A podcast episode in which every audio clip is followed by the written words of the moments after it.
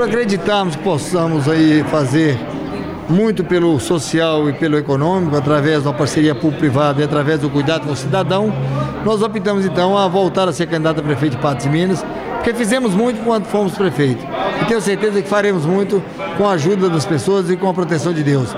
E trazendo ao nosso lado o Marcelo Levino Pelé, como candidato a vice, que vai ser um grande parceiro, um servidor público de carreira, com mais de 30 anos de serviço público municipal e que muito somará para que nós possamos aí ser bem-sucedidos e fazer um trabalho maravilhoso para Patos de Minas. Eu vim para somar com o Pedro Lucas, com o trabalho que eu tenho feito em Patos de Minas, na área da ação social, né, com as crianças e adolescentes dessa cidade. Eu acho que vai ser de muita valia e, se Deus quiser, vamos sair com sucesso.